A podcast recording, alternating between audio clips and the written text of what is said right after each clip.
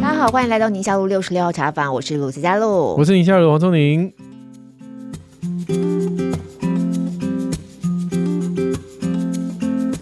好，我们拖很久才聊以巴的议题哦，那么大家期待已久，然后一聊呢，我们就连续做两集这样子哈、嗯，所以上个礼拜大家听一听，对于当地的局势可能会有更深刻的了解，因为我们毕竟是请了在地人的感觉来跟我们聊。对对。那今天呢，切入的角度，我觉得对我个人来说，我也非常期待，因为我觉得我现在也非常需要，嗯、就是怎么样从心理的层面，嗯，然后来去看待这世界上。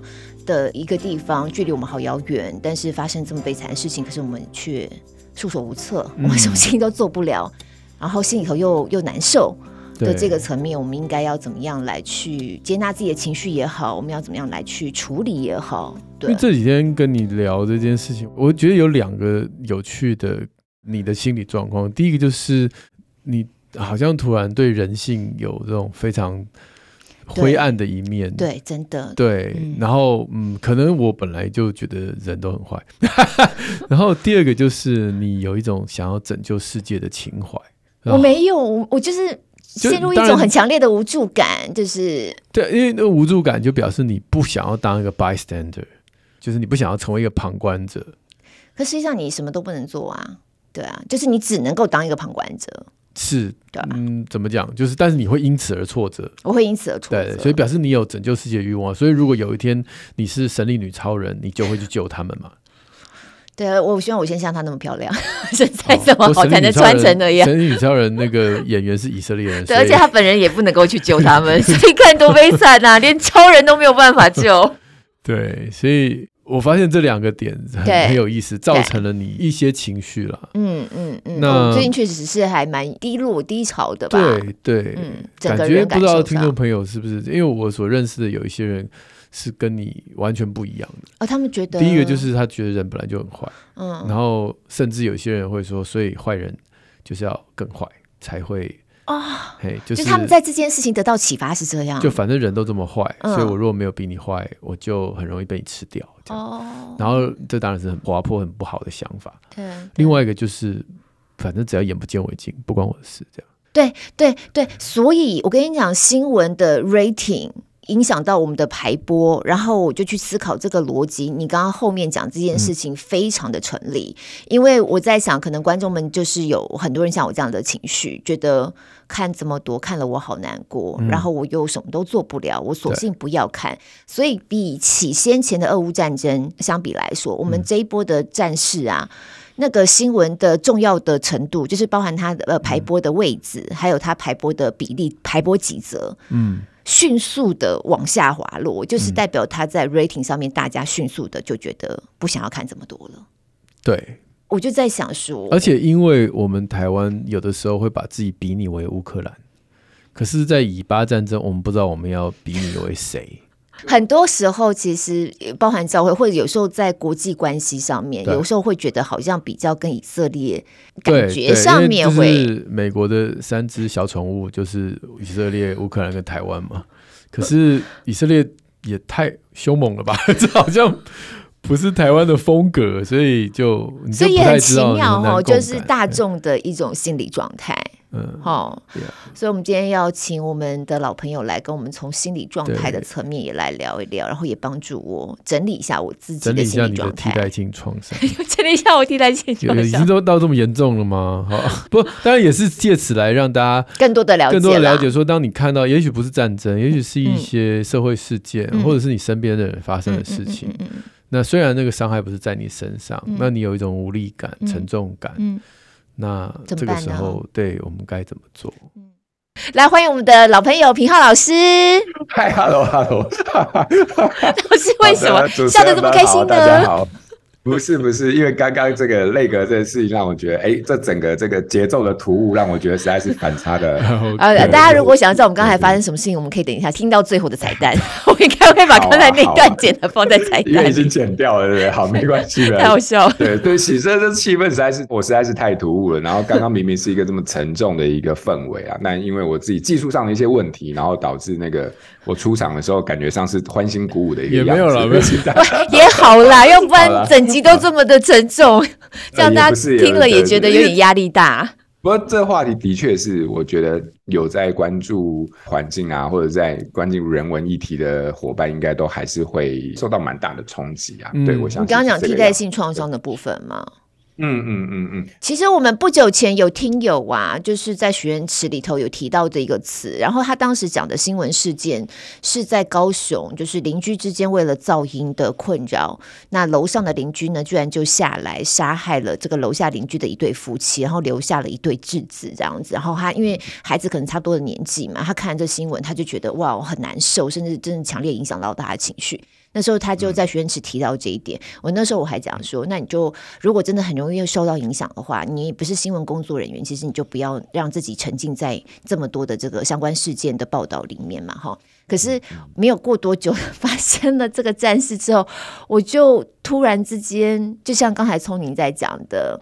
我就突然之间发现，我好像也有一点点这个状况，而且因为我没有办法把电视关掉，所以我就是一直必须要看，然后看了又很无助这样子。即便在可见的未来，这样子的战事应该不会发生在我们家我们这个街区，因为那个轰炸可能就是把你整个街区就炸了这样子，夷为平地的那种炸法。可是也还是很难从那个情绪里头出来。嗯嗯嗯嗯。对我自己的经验，其实也是，就是刚开始知道的时候是。应该是社群平台嘛，然后后来开始就有很多的专题就是出来，然后开始就是有很多 podcast 或者一些新闻的来源在描述这件事情。我后来真的觉得负荷量真的太大，我觉得太大原因是因为里面有太多很错综的历史跟发展，然后还有嗯，我觉得我自己在立场上面也会变得非常的举棋不定或犹豫不定。可是回到对于生命这件事情的在战争当中受到的波及跟流失，然后我自己就觉得哇，那个情绪的负荷很大。所以我后来你知道，就是如同你刚才说的，露露刚才说的，就是。我就开始有意识的去减少对于这方面讯息的了解，或者是去接触，因为我觉得在那过程当中，我会自己都会觉得蛮不舒服的，或者是蛮蛮受到影响。所以你知道吗？就除了减少那个对于那个讯息的接触以外，我自己另外一个我自己觉得我在面对压力的时候的一个反应的方式，好像就是会比较理智化的去理解这些事情。比如说，可能就会去理解说战争这件事情到底怎么一回事，嗯，然后那个地方的历史的。呃，缘由或者是民族之间的这个恩怨情结，大概是怎么一回事？好、哦，然后这个事情的发展，那大概又是一个怎么样的一个历史脉络下的因缘巧合，或者是说一些原因的拉扯等等。那我觉得我自己好像在处理类似像这样的一些新闻带来的一些情绪上的负荷的时候，我可能就会是减少对于这个新闻的直接的接触，然后或者是说比较理智的去理解这个事情的脉络，大概是这样子。对对对，这就是我那时候。嗯提供给听友的建议，但是我自己做不到的部分，嗯、就是我还是必须要一直看跟一直接收相关的资讯。嗯、我们听友有提问说，英英令他说怎么跟孩子聊战争？哈，那我想当然我们今天最后会介绍一些绘本啊，一些一些书可以帮忙做一个参考。可是我觉得我们也年纪也不小了，我们从小。到大，但我们当然是没有参与到二战，然后但 但从小到大在电视上看的战争也不少。我忽然有一种体悟，就是现在在社群的时代，有网络的时代，那个焦虑感来自没有正义的一方。嗯，我感觉以前虽然我知道，现在回想起来，也许这些战争都没有想象中这么非黑即白，但我们被整个。大环境所教导，或是潜移默化下，就是有正义的一方。嗯，所以我就记得那时候小时候，我第一个感受是什么？乌克兰战争哦，嗯，我就误以为英国是正义的一方。嗯，然后比如伊拉克，我们就觉得伊拉克是邪恶的一方，觉得美国是对的。对，然后两伊战争，我们就觉得两只疯狗在互咬。就是各种战争，你都会觉得说有一个正义。就即便是俄乌战争，感觉都没有那么的。那么的纠结，是因为我们就觉得某人是是对的，某人是错的这种感觉。哎、欸，可是我们的这个认知其实也是很被主流价值所灌输进来的。为什么就觉得他是对的？对，但实际上战争根本没有所谓的正义的一方，就是应该是说都是被迫无奈的状态下，然后做出了一些你只能说幼稚的决定吧，因为只有小孩才会。但是你好像也没别办法，嗯，然后你就用这种人类最原始的这样子去去达成你自我保护，或者是通常都是为了自我保护，或者是一种权力的扩张的这种欲望。嗯，但是历史上如果再拉开来，没有一个战争最后有赢家，那这件事情到底为什么大家想不透呢？就即便在学校里面打架，也是。不会有赢家，最后都被抓，都被抓去训导处嘛。那到底我们的教育是哪里出了问题，让我们大家好像潜意识下都还是觉得有胜利跟失败的一方？但是反过来说，这次以巴的战争也让我们很纠结，也是因为我们的心里就很浮动，因为我们一直不知道哪一边是正义的一方。这种互相辩论，然后网络上，我也许不是有很多人在台湾，我猜可能没有那么多人在追踪这件事情。可是网络上，尤其是以英文为主的平台，那双方互相真的是骂的，简直是、呃、没有在战场上，在网络上面互相简直是骂的。哇！把人家往骨子里骂。这段时间你可以看到这样的气氛，在美国的校园里头普遍存在。对对对对，嗯、一定要选边站的、嗯、问题是不可能选边站啊。嗯，两边都是受害者。那这样子我们能学到什么呢？嗯，这段冲突过去之后，我们学到什么？嗯嗯，我要这。所以老师是不是有一种那种受害者症候群之类的说法？嗯我觉得可能有，不过我觉得刚才前面就听你们在讲这个，好像我们小时候到大看任何事情都会有这个正反一方。对，我觉得好像是一种人性诶，就是说如果在一个冲突里面或者在一个关系的对照里面的话，他没有一个对我们自己心里面没有主观上的一个好或坏这样的一个把它凸显出来的价值的对立的话，我们自己其实是会无所适从的。对对。对，对，就是说我自己是没有办法很自在的去接受这一切事情，居然是在一个没有对错的情况底下就发生了。我们自己都需要有这样的一个归因上的解读，否则的话，这个世界上对我们来说太恐怖了。因为没有所谓的良善或者是邪恶这样的一个对立的话，那我们这个人类这个生命你知道怎么在这个对，你知道就是在这样的一个灰暗的世界当中自处，这个是我觉得人性里面可能会有这个倾向。不过我自己觉得战争哦。或者是说从历史上学习，因为我觉得这可能是两个很大的问题啊。一个就是说战争它为什么发生，然后另外一个就是说人到底有没有可能从历史当中学到教训？我觉得这是两个很，两个都是一个非常大的问题。然后，所以我自己思考了一下，我觉得战争这件事情基本上，嗯，好吧。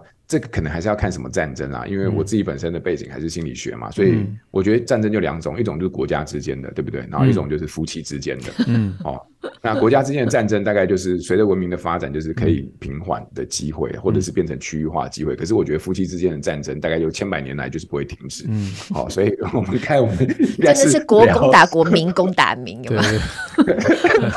很难很难等等很难知道哪一个比较痛苦。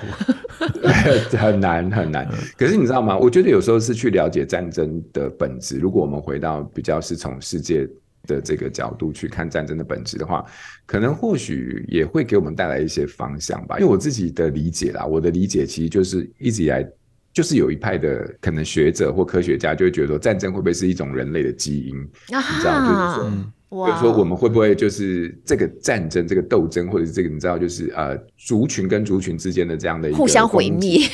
对，会不会是就是在基因里面？那其实要解决这个问题，最科学或是符合科学的一个方法，就是研究可能在物种上面比较亲近的一些物种，比如说像黑猩猩或人猿等等。那的确就是有科学家或者是你知道人人类学家去做这样的调查，然后发现的确是在非洲，嗯。它就是有一些群体的雄性的黑猩猩，他们一旦划定出自己的领域之后，那如果他遇到的是在这个领域里面有另外一个群体的黑猩猩，呃，如果侵犯或者是进入那个群体之后，他们就会真的就是会成群结队的去殴打对方，而且是要打到真的是往死里打，然后打到你知道，就是说那个可能入侵的那个对象或者是那个物种，可能就是就是那些黑猩猩被打死，嗯，为止。但他们都是黑猩猩，都是同一种类的黑猩猩。对对对，我在过去看到的研究大概是这个样子，而且都是雄性的黑猩猩。嗯，对，雄性，然后可能只是说我们的生活领域是在不同的地方，可是今天我在主观上认定上的、客观上认定上这个领域被侵犯的时候，我们就开始有这样的攻击。你看，这就是跟你看这个就是群体跟群体之间，但是你很少看到，就是说你会在夫妻之间你会这样对你另外一半嘛？就是你可能有这个心态，但是你不会这样做。哦，心里想说好戏这样子，但是实际上不会这样真的出手，不会。不会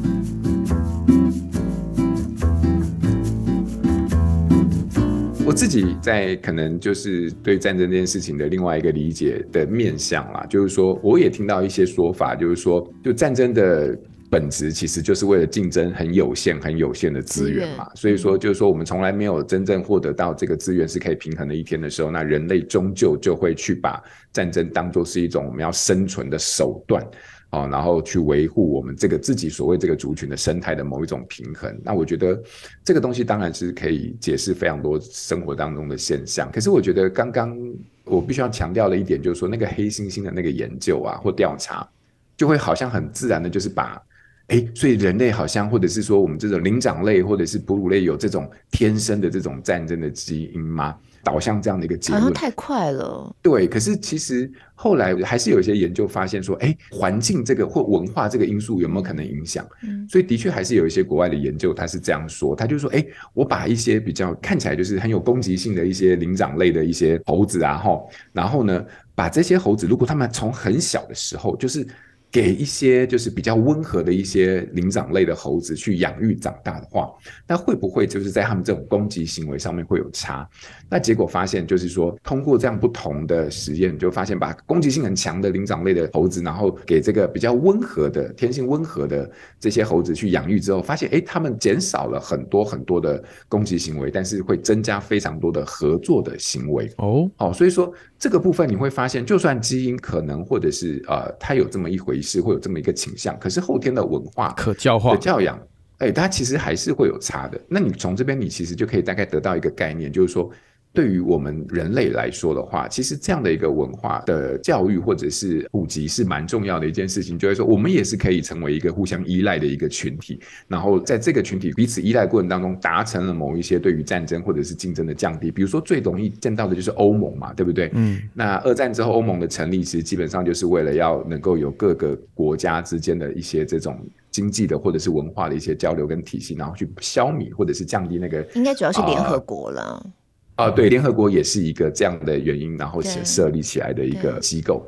哦，所以我反而觉得，如果我们讨论到这边的话，我会觉得战争这件事情或许是跟资源的竞逐有关系。可是随着文明的发展，或者是全球化的一个发展，也许也可以有机会降低战争这样的一个发生。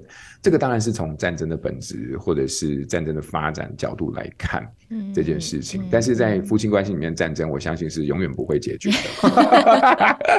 没有啦，就。呃，夫妻里面的是有各式各样的东西，所以说从国家的层次到回到个人或者是关系的层次，我觉得那是很不一样的理解的面向。有时候觉得国家你也可以比拟成一个人呢、欸，嗯嗯嗯嗯，在每个国家都有他的 personality 的感觉。对，其实呀，我我自己从信仰的角度来看，其实这就是很合理嘛，因为人有几个特点，第一个就是喜欢分别善恶，就是人的第一个罪就是。亚当夏娃犯的第一个罪就是他要说什么是对的，什么是错的。那一个人如果把自己当做上帝，开始认为某件事情是对的，那他所追求的政治正确，或者他追求的民族正确，其实就有可能会是另外一个民族或另外一个政治体的莫大的伤害。那第二个就是爱，就是人是有爱的能力，可是那个爱的那个范围非常的小。有些人只爱自己的家人，别的人都不是人；有些人只爱自己的民族，那别的民族都是狗。那要说爱到全世界所有的人，是不可能的。所以耶稣说要爱你的敌人，大家都嗤之以鼻。但真正的解方其实就是这样了，就是不要把自己当上帝，不要随便判断对错，然后爱要博爱，然后要爱自己的敌人。其实这就是解决，但显然。讲了两千年也没有发生。我觉得有一个原因，我不晓得是不是，就像刚才平遥老师讲的，有些是根植于我们的 DNA。就像例如说，你刚刚讲分辨善恶，要有一个立场上的选择。他如果今天是在对错之间，我一定要找到一个哪个是对的，是我的 DNA 的话，我其实我就是受限在那个逻辑里面去做啊。那我就不知道说，如果这个条件是成立的，是不是就是因为现在太多事情都不能非黑即白了？全部的原因啊，背后的什么都非常的复杂，互相交错，以至于我没有办法做一个谁对谁错的选择。那在我自己的心理状况或我自己的认知会出现一种混乱，就是人会有这样的状况嘛？所以这就是情绪上的混乱。这就是我们要练习的，就是你的心中有黑跟白，但是你不会因为这样而去恨你心中黑的那部分。嗯、我觉得这才是最难的。所以并不是说我们同流合污，然后就是呃，今天任何事情我们都不觉得有所谓的对跟错，然后每件事情都是灰色。其实，在我们心中，那个黑跟白是可以，不管你是什么信仰，你应该会有一个明确的道德跟价值。可是，在那条线的另外一端的那些人，并不是你愤恨跟厌恶的对象。有些事，可是以我们今天如果在讲的这个以巴之间的事情来讲，我觉得他就好难。他们只是选择不做而已啊。嗯，对啊，他们这样做，他们就失去政权了，搞不好连这个国家都失去了。所以他会把黑跟白全部都搅在一起，他会用一些方式让他自己好像没得选。是啊。是啊，所以你会觉得黑的这个行为部分，其实后面有白的原因，他可以去合理化他自己，啊啊、一定可以的、啊。对，那当其他人去看这件事情，我好像必须要做一个判断，说我判断不出来，是不是人的在心理层面上会出现某种程度的混淆，或是我不知所措那种感觉。我觉得我最近有一点点这样，就是有一点无奈，就我真的很想要让我自己搞清楚说，说就像车祸肇责，谁要负担责任比较大。可是，如果我们延续上一集的讨论，知道它背后的非常复杂的因素，你就知道，就是没有办法这样子切分一个谁的责任比较大的时候。所以，所以当你在投注关心跟投注帮助的时候，你不用选边站啊，因为你所关注的是人，你关注的不是一个议题的对或错，你关注的是受伤的人。你刚刚讲车祸也是一样，夫妻也是一样。今天你如果车祸，哎，撞人的真的是闯红灯。他当然要负他的责任，但他已经被这个呃老板压榨，已经三四个小时没睡觉，然后他还是被迫的要开那台卡车，然后送货。那你说，当你千夫所指的时候，我的意思是说，我们关注的是人，并不是说他不用负这个责任，而是对我们来讲，那不关我们的事啊，那是法律该做的事。那我们是不是更关注两造受伤的人跟闯祸的人？那平浩老师在辅导夫妻的时候，一定有夫妻一看就知道这个婚姻有一个人要负责啊，就那个渣男，这个嘴巴很伶牙俐齿、口里不饶人的妻子都有可能啊。嗯那但是在这个状况下，平浩老师就说：好，那今天你胜哦啊，你滚啊，或者是你给我进改造营、集中营，对不对？就是某些政体就是会做这种事啊。但是其实那个被你看为十恶不赦的人。他在上帝的眼中是什么样貌？我觉得那个也许不是我们应该要去做法官去批判的事。我们重视的是我们有没有帮助到这个人以后能够从他心中勾起那一点点善的那一点点，也许只有一 percent，也许两 percent，可不可以把那两 percent 的善能够放大？所以这就回头去讲到我们刚才有提到，不管是在美国校园两造双方的这种非常激烈的对立，对啊，其实就是在这种是非对错里头，太坚持要去得到一个立场，对，然后好像用这样的方式比较能够舒缓自己心里头痛苦吗？嗯，我觉得如果有一个很明确的立场对错出来的时候，其实你自己心里面那些情绪才有地方放，否则它就是漂浮在你心里面。嗯，那那个东西就会非常非常的耗损，对不对？而且说到最后，其实大家就是在讲一个公道啦，就是说在 每一方都其实有一个自己对于公道的想象，那那个公道长什么样子，在他心里面都会有一个他自己的想象。可是你知道，就是说，可是那个东西它基本上就是一个观点跟立场的一个选择。所以到最后，就是我们回到这件事情，或者是我自己在这件事情上的时候，就是我刚刚听黄医师在讲那个生活到人的这个层次的关怀的时候，我自己就觉得有一种疗愈。这疗愈是说，其实在这个过程当中，我大概很清楚知道，我们大概永远没办法对于一个对错的真正的判断，因为事实的真相是不会有。你只要站在不同的位置的时候，基本上就会看到不一样的。嗯，对。可是对人的这个情怀，或者是在意或怜悯，或者是。同理，其实基本上应该都还是我们在这个物种里面一个很重要的一个连接的一个核心啊。所以说，我自己觉得，当想到是人的这个议题的时候，蛮多其他的事情它可以暂时被放到旁边，回到对于人的关怀这件事情上，我比较会有一个自己的阶段的，呃，或者会有一个重要性的这个轻重缓急会出来。那这可能也是我帮助我去摆脱在面对这种无以为继或者是不知所措，到底对错是哪一方。呃，责任归属是哪一方时候的一个调试的一个方法。嗯，对，所以很多时候是人道救济或人道救援，基本上它就是对人这件事情在做回应，而不是在对错这件事情在做思辨。那这个可以留到其他的议题上或其他的时间，但可在这个当下眼前的当下，我们可能还是希望透过一些具体的做些什么东西，然后能够帮助到这个对人的关怀。好，不过当然这件事情也会带给我们一个很普遍的一个反思嘛，就是说人到底可不可以从历史当中去汲取到教训？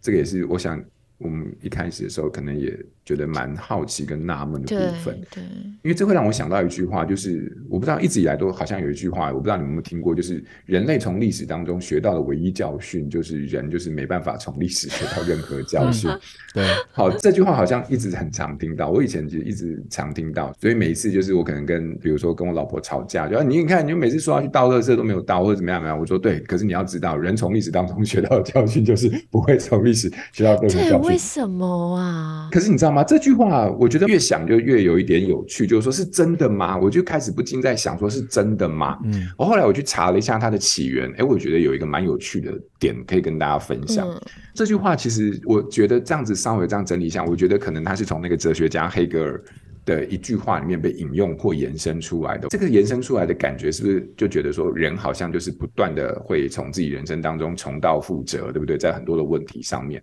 然后，因为人就不太会有反省或检讨的能力。好，可是你知道吗？就是当我去查这句话的出处跟起源的时候，回到这个哲学家的原意的时候，他其实说的是说，国家跟政府，好，每次遇到的状况都是不一样的，所以你是不太能够固守过去的教条，然后照搬历史，对，然后去对新的情境去做任何的回应，因为这种回应是无意的。嗯，所以他说的是说。国家跟政府这两个单位是没有办法，因为每一次发生的新的状况力条件都是不一样的，所以你很难用过去的同样的逻辑去思考、去反应。所以你会发现它的原因里面其实提到的是国家跟政府，而不是人。所以说我们可以把这边做切分。那国家跟政府为什么不行？因为它可能会有历史上的一些各种原因。可是人可以吗？这个反而是我觉得我们可以去思考的。人到底可不可以从历史当中学到教训？那我就反问啊，其实你仔细思考一下，你就会知道，就人如果不能从历史中学到教训的话，那很可能有一个原因，就是因为这个历史是发生在别人身上，而不是他身上，嗯，对不对？嗯，所以说历史如果发生在你身上的话，结果就会不一样。比如说你老是就是把。把新的床垫拿去回收，为什么要把新的床垫拿去回收？不知道平遥老师 这另外一个故事来。怎么？平遥老师有一次，他老婆啊买了一个新床垫，跟他讲说旧的床垫哦，就是很大坑哦，说旧的床垫对回收车来的时候要回收，然后平遥老师就遵命，而且还弄了闹钟，而且时间到，啊就非常勤快的把那个床垫扛着，然后就挥手看着那个回收车把床垫载走，拜拜。然后而且你怎么会认不出来新旧？然后回家之后，他老婆说：“怎么样？有丢吗？”有啊，你看。然后老婆说：“为什么旧的还在这？”你怎么会这么的夸张？哎，不，他们都长得一样吧？床怎么会一样？他有使用过，没有使用过新的旧的，应该有很大差别吧？他对我来说就是一个大的立方体啊，就这样。但他学到教训了，到目前为止，他没有再丢过新的床垫。没有新的床垫可以丢，我想他这一辈子再也没有新的床垫可以睡了。就算你老婆要换新床垫，都会叫你给我睡地上。没有没有哦，我觉得我老婆真的是宽宏大量，而且她真的是实在太厉害了。她就反正那件事情发生的当下不到几分钟的时间，然后她居然就跟我说：“算了，没有关系，因为我觉得你有在乎我的话。”哦，我觉得这句话实在是深深的把我从。鬼门关前救了回来，说网友网友在底下留言说：“后来床垫有救回来吗？”他说：“床垫有没有回来我不知道，但我的命救回来。”我想知道这床垫多少钱？没有啊，被你弄回收床垫多少 钱？人命比较值钱，床垫多少钱不重要，我的命救回来比较重要，对不对？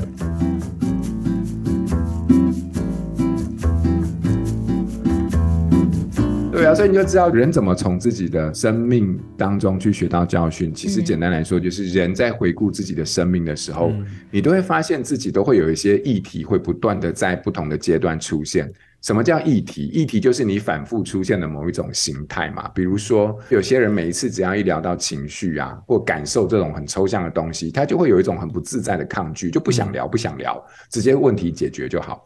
好，不然就是有些人就是在关系当中，就是会很容易没有安全感，动不动就会想要去测试对方到底是不是真的很在意他，嗯、好，故意用提分手、以退为进的方式，然后看对方会挽留他，可是本质是安全感的问题，嗯，或者就是说，有时候自己有情绪的时候，他也不直接说，或者不直接表达，他是用这种被动攻击的方式，不然就是情绪勒索的方式等等。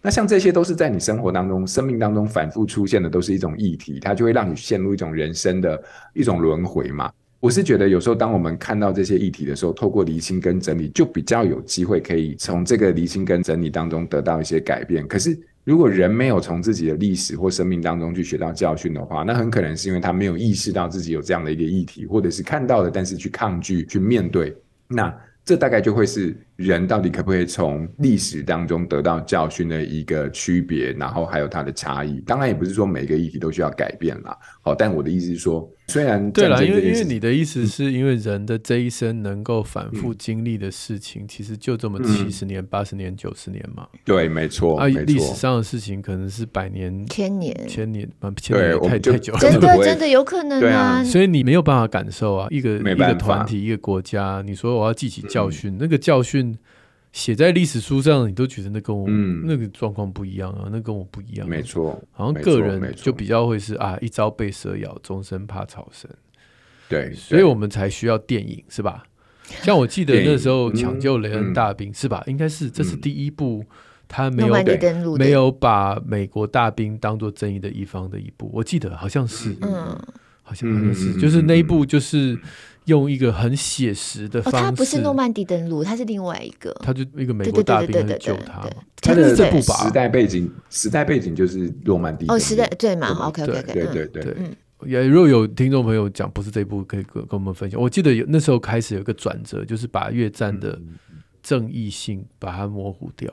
就是让你看到战争残忍的本质，嗯、虽然是很无奈的被派上战场，然后有那个腿断了、血喷了，然后进电影院听了砰砰砰砰那种，就是直接战场上把你打到耳聋那种感觉，就是放在电影院里面。嗯、那我觉得那是一个蛮划时代的一个电影，让大家能够。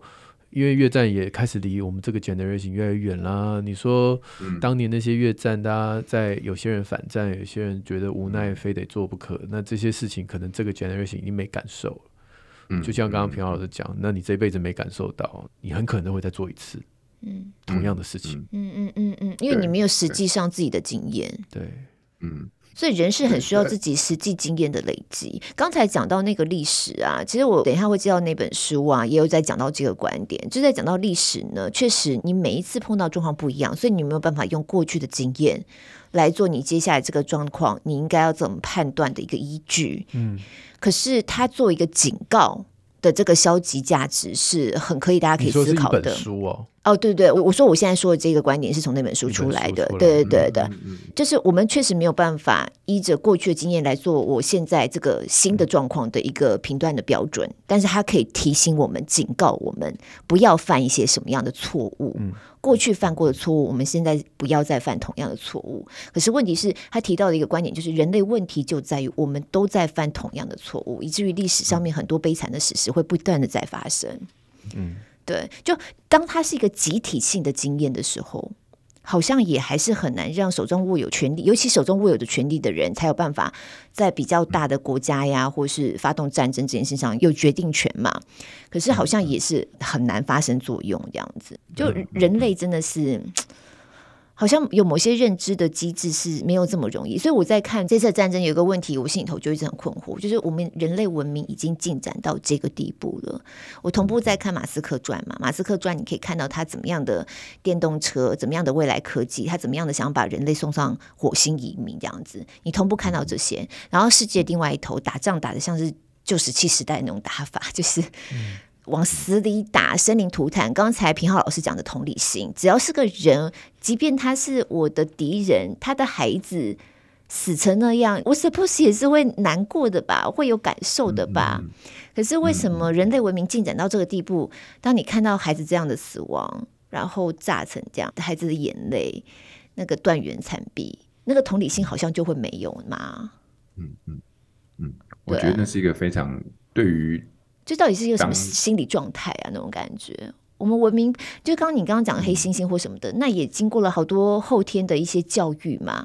人类文明进展了这么多年了，经过了这么长时间的教育了。就人类是少数不是为了抢地盘跟抢食物却会杀害别人的生物啊。嗯嗯，我们是真的是，你看，你今天把你丢到食人鱼的那个河流里，它如果吃饱，它也不会对你没兴趣。你如果把一个狮子喂饱，你走到旁边，它对你也没兴趣。可是人类不是，人类就是为了仇恨的目的，或者是为了一个形而上的一个意识形态。就算他今天不饿，就算他今天没有脱伤零度，他看到你也想捶你。然后看到一个完全无害的孩子，然后死成这样子，他认为那是必要之恶。对呀、啊，我就觉得为什么人的心理状态可以做到这个程度，那样子，那那种感觉，这有办法从心理学角度去有个答案吗？我觉得可以，但是这可能不是我很理解的部分。哦、就是说，我们可以看到这个现象，可是你会发现，每一个战争的发起，它其实先不管它历史上面或者资源上的一个议题，它里面其实还是有一个组织上的一个。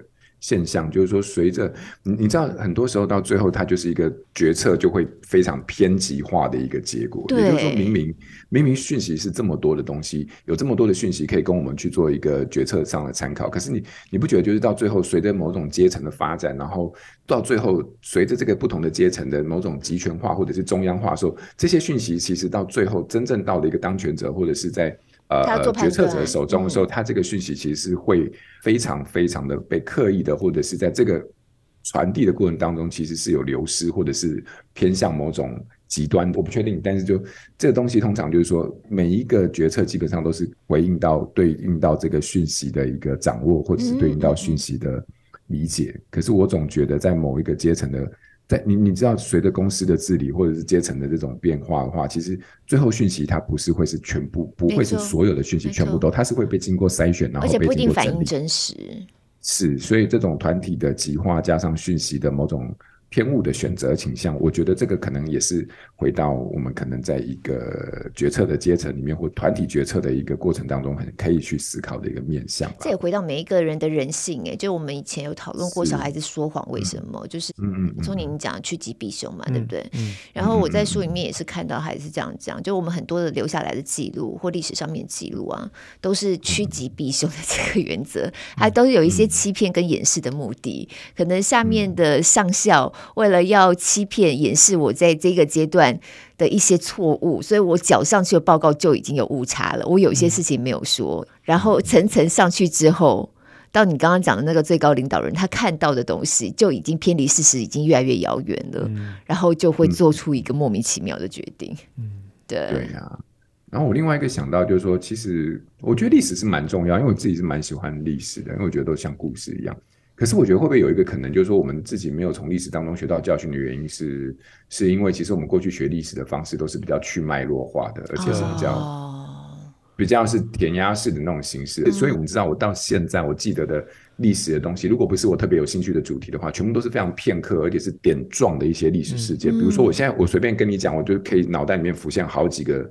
好几个年代，然后跟它对应的事件，可是完全都没有脉络。比如说，一六六一年的时候，郑成功登陆这个鹿耳门，然后一八九五年的时候，清廷就是这个什么中日战争失败，然后签订。你哪一年？现在都还记得？对，然后马关马关条约，对，把台湾割让给日本。然后一七八九年的时候，你知道发生什么大事？就法国大革命，然后巴士底监狱解放大大。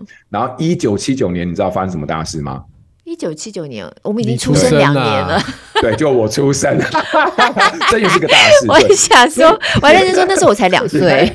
你才 两，哎嘿，我才刚出生。好，这个不要争辩。反正就是说，你就会发现我全部都是点状的，而且这种硬知识跟我的生命或者跟我人生的决策跟思辨是没有任何的关系。所以我没有办法在这点状的东西学到什么东西，学到什么经验。没有啊，对，我就觉得对我来说是很困难的。我学到知识，但这知识无法为我人生所用的时候，那这个东西。它就是占了空间，但却又没有太大的意义。对，他顶多就是在上节目的时候，然后跟大家稍微 在这边掉个书袋讲一下。对，你看一九八九年，哎，一九一一一一什么，反正不管就这样。所以我是觉得，我们可能运用历史的方式，反而有时候是关键。那我自己的经验就是，学历史这件东西，或者是说人要从历史的这个讯息当中得到东西的话，反而是我们要回到那个脉络里面，然后去思考你身处在那样的一个情境角色，或者是资源当下的时候，你会怎么去思考这些东西。对，我反而觉得那是。是一个学历史的一个角度了，真的。那另外一个，我我觉得现在对大家来说也比较困扰的地方，就是网络这件事情，基本上就是让讯息的传播是非常非常的低成本，你只要按一个转发，基本上讯息就可以大量流通。可是随着这种大量的讯息传播的时候，你就会发现它就会形成某一种，开始它就非常形成一种曝光，然后再变成一种主流，一种假性的一种主流的意识的时候，然后你就会觉得大家好像都是在站队到这个地方的时候，你就会开始在这过程当中去思辨对于讯息检视或者是思辨的一些能力。那这个东西有时候也会让我们对于历史或对于现在发生的事情失去学习或教训的一种呃机会。对对对对，对，所以我觉得这个就是一个多方原因之下的一个结果。但我们自己大概。还是回到我们对人性的关怀。如果不管在任何一件事件当中的时候，那个应该还是一个最无可取代的一个普世的价值啊。嗯嗯。低沉了一点哈，我想没有我我是想到吕世浩老师曾经在他的那个 TED Talk 里头有讲到我们为什么要学历史，也曾经提过这个观点。那我们自己有的时候读圣经，圣经很多呃人物的故事嘛，我就发现真的读了有趣味的人呐，他是真的会从这个人物里面他发生了什么事情，然后他的心理状态，他为什么会这么想，他怎么不是那样想？那养成他有这样的思维脉络，跟他的原生家庭再往后去推敲，就会看出一个不一样的趣味，也真的会在里面才学到一些东西。嗯，对。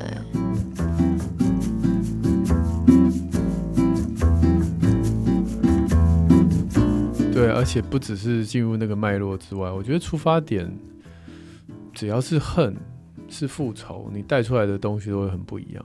对，因为你看到的东西就是。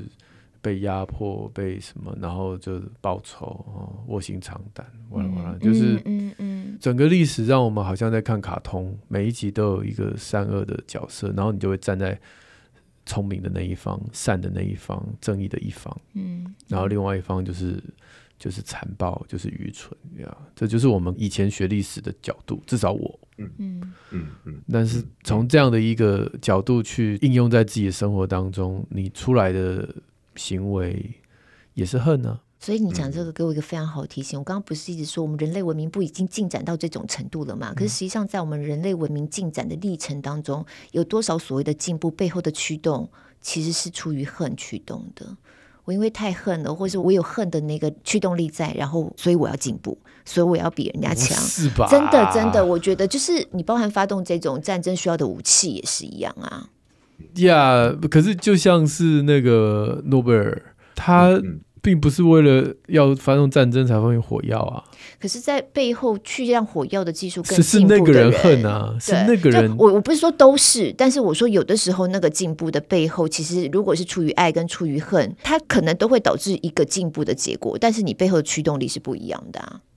我认为是所有的东西一开始被发明，发现可能没有那么多的情绪在里面，它只是单纯，甚至是为了爱，嗯、甚至是为了爱。但是，一旦这个技术被发明，被那个有心中带有恨的人使用，对对，对，所以是那个使用的人有问题啊，没错。就像原子弹也是啊，嗯、一开始用也不是为了要拿来炸人啊，嗯嗯嗯。但有的时候就是在那个情绪的驱动面，会驱动大家往前走。但这样太反智了啦，好吧，我现在太灰暗了，我现在整个沉入到一个灰暗的状态。我不觉得，我对我我觉得那只是人性的展现而已。嗯，就是当你手上有石头的时候，没有恨的人就拿来雕刻，有恨的人拿来丢人。然后这时候拿突然哎手上有刀，对不对？那没有恨的人就拿去砍柴，然后烧水煮东西。那有恨的人拿来砍人。然后手上有枪的时候，一个是打猎，然后有东西吃；另外一个是。但回到你今天开场讲的啊，你看这次事件不是很有些人就是本来就觉得人就这么坏吗？嗯，对啊，yeah. 就是因为人就这么坏啊。呀，大部分人都有恨就是了。不会啊，我拿到枪，我不会想要对着人。不会啦，我我的意思说，就是有一些你深埋在心，我这样讲也是，其实是真的要小心的。比如说我今天。假设都没有法律的制裁，然后在一个荒岛上，然后我被一个人欺负，欺负了十年，结果突然发现洞穴里有一把枪，你说我会不会把他杀了？你可能还会，你可能还会因为这样子激起你想要努力进取自己做一把枪的动机，你知道吗？然后你就进步了，基于仇恨而出发的动机跟进步。对啊，所以人类的进程很多都是那个背后的驱动力，其实是这个耶。对，可是那你有没有发现，其实在这个过程当中，文明这件事情搞不好降低了非常多冲动发生的可能。是是是。对，比如说我们的法律的制度啊、契约的精神啊等等啊，然后资源的分派、科技的进步，让资源有更有效益的分派，于是就是你就可以不用再面对这个资源的耗竭，然后有更多的敌意的产生。我同意廷浩老师讲，所以其实文明进步是。善意是主要的那个进步的方向，因为你想想看，以前在这种没有法治的时代，怎么可能只有现在战争？是因为我们的武器太强了。嗯，如果今天他们只有石头丢来丢去，你不会觉得有什么严重的后果。那可是以前一言不合就是石头丢来丢去啊！你看以前不管是原住民或者是或者是什么，你只要踩到他地盘啊，就是石头丢来丢去啊。可是现在人不会啊，就只是因为我们现在的武器太。毁灭性了，所以才会。因为你看到以巴那边也是这样子啊。就如果他们没有大炮、没有飞机，他们只能石头丢来丢去，你就不会觉得那么残忍了嘛。嗯，对。但是因为有法治，所以至少在其他的地方，我们可以。我们还是要看到他用一个一个人们的文明的方式来解决问题，对对对对对，解决冲突啊。还是比较从正面的角度来看的话，我们还是可以看得到一些光亮这样子。对啊，不要走这么黑暗。我相信，如果以战争的。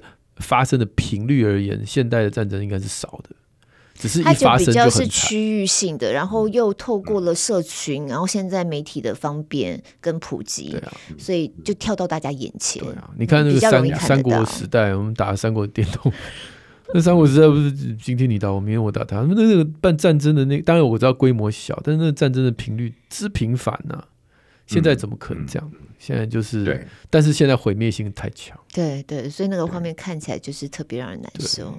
嗯嗯，哎，老师，你会跟孩子聊战争吗？不过你们家孩子已经比较大了吼。对，他对于这个他哦，因为不过他最近要学测啦，所以他大概就是稍微看一点点，看一点点，大概也是没有很多的接触。不过以前倒是会聊到为什么要战争，嗯，这件事情。嗯、那我大概。回应的就是刚刚跟大家分享的那个部分，嗯嗯嗯、我觉得就是我自己是觉得资源这件事情是一个好像很本质的东西，对，所以说会啊，小朋友们他们还是会在意，你会看到他们都有各自的一些立场，嗯嗯，对。我们的网友张雅婷有推荐《少年报道者》的一个专题，《少年报道者》我之前有推荐给大家过，叫做它上面有战争争与我们的距离，嗯嗯呀嗯呀，它网络上有吗？它是。一本书是是？没有没有，少年报道只是一个网站，网站嘛，对对对，网站上就看得到，对对对对？对，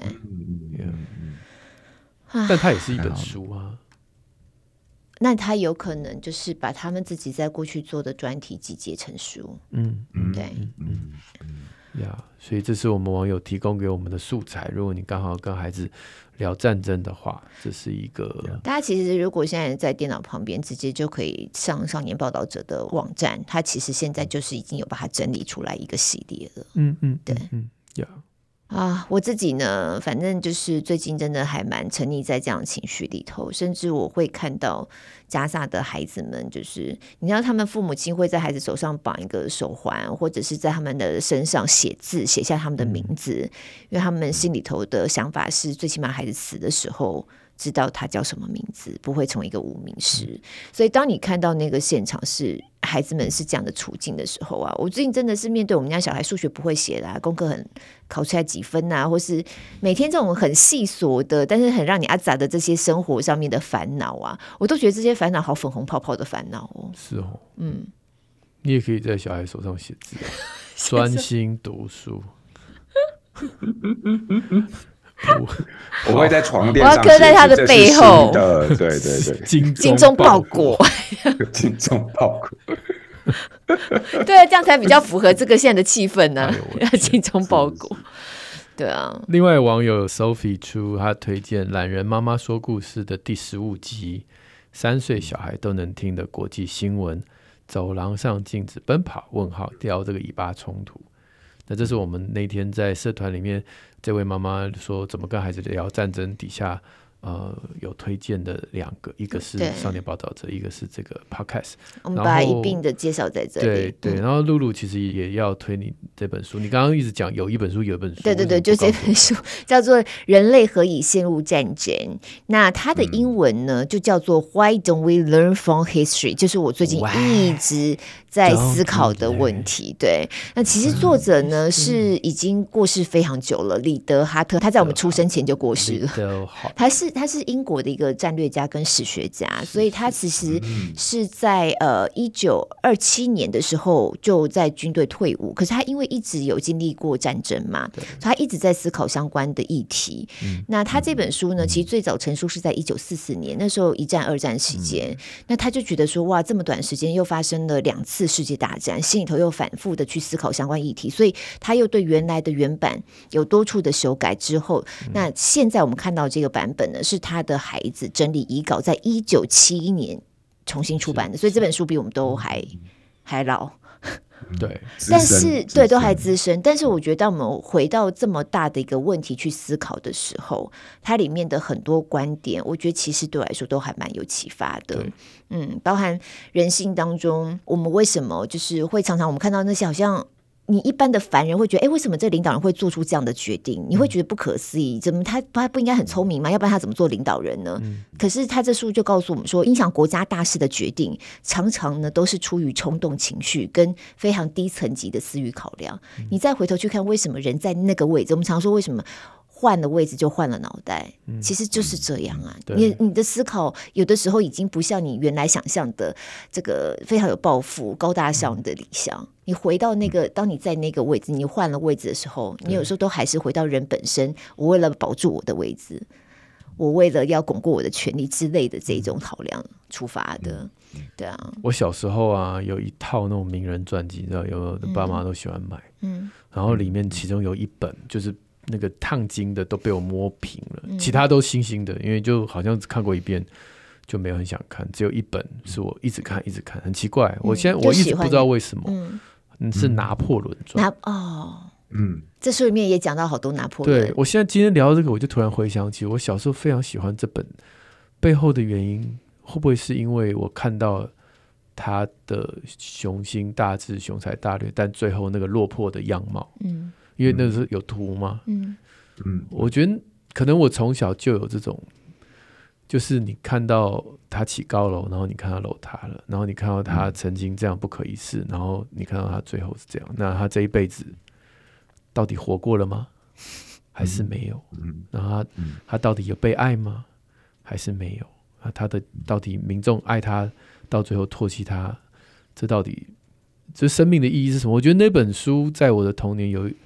一个很大的魅力，然后我没有办法解释的，就我一向不是那种喜欢英雄的人，嗯嗯嗯嗯，但但我却看了一本非常这个英雄的一个角色。在我刚刚讲那本书啊，作者里德哈特就特别写了拿破仑蛮大的篇幅，然后去剖析他当时的心理状态。可是到后来，还有他为什么这中间做过这么多错误的决策，然后但是他说，即便就是斑斑可考，然后。然后这些历史记录都是这么样的清楚，这样子。可是没有过多久，希特勒犯一模一样的错误。嗯，大家都觉得自己不会，对，就不会变成他。对，我觉得难受的是，当这些人犯这些错误的时候，死的都是别人家的小孩。对啊，而且是死很多别人家的小孩。对啊，嗯，好吧，我们希望我们的人类文明能够。再多进步一点，好烂的希望哦，因为觉得好好渺小哦。就是我讲的，我现在所有的任何烦恼，相对于对在加萨那边的那些那些场景，我都觉得好粉红泡泡哦，都好渺小哦。可是你看哦，当时候他们两个人犯了大概，因为我我对历史也不是很熟啊，但是两个人都觉得说，如果不把俄罗斯拿下来的话，他就是一个 pain in ass，所以他们都觉得。去打这场仗是必要的，他们都认为是必要，嗯、也就是换句话说，他不是没有办法从历史学到教训，而是他认为这是没办法的，我非做不可。嗯嗯，对，所以我要好了。圣经上有一句话嘛，已有的事之后还会再有，啊啊、已行的事之后还会再行，日光之下没有新鲜事。呀呀呀！所以真的真的对不起，我还是。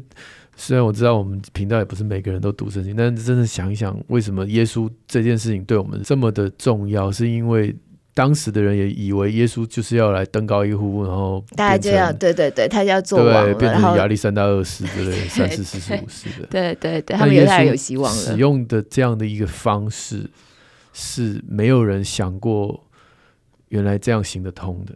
那他不从政坛、这种政体、不从政治、不从这种野心、不从必要之恶下手，那他对生命的样貌，他对这种我们现在的纠结的刚才讲的这些事情，他提供了另外一条路，另外一个思考的方式。对对对，这是我觉得这是这个信仰最真实的部分。可是你想想看，即便到现在，很多人都还是不怎么想这件事情。对啊，对，不要说在当时的犹太人了。对啊，好，还有另外一套书是呃，我小编这边推荐给大家，《世界中的孩子》。其实我们家也有这一套，嗯，它就是会让台湾的孩子看看，其实，在世界上有很多角落。碰到的各种难处是我们在平行世界的台湾是很难想象的，尤其像是难民议题、移民议题，很多难民或者是战乱，或者是我们在先前讨论过，可能因为气候的关系、贫穷的问题，他逼不得已，他必须要成为难民，或者像战争。对，在这本书里头呢，都会去，我记得是绘本嘛，对不对？对，我们家原来是一套是四本，现在出到八册，嗯，所以大家可以来看一下这个。嗯，然后在我们的宁夏路好书专卖店里头会有。是，嗯，当然，我们今天邀请来的重磅来宾平浩老师，他在亲子天下 Podcast 关系相谈所也有非常多跟你心对心的对谈，跟大家听起来比较不会这么沉重。是的。好，谢谢平浩老师今天来跟我们分享他的一些想法。嗯，嗯，那刚才我们讲到的这些链接都会放在我们的节目资讯栏里面，也欢迎大家订阅。那我们已经开抖内的这个链接，欢迎大家抖内支持我们做更好的节目。嗯、那加入社团可以跟我们一起买好物啊，一起参加活动。使用 Apple Podcast，拜拜，听众朋友帮我五星赞一下。许愿池开发当中，礼拜三我们在空中带会，谢谢品皓老师，谢谢，拜拜，谢谢大家，拜拜。拜拜。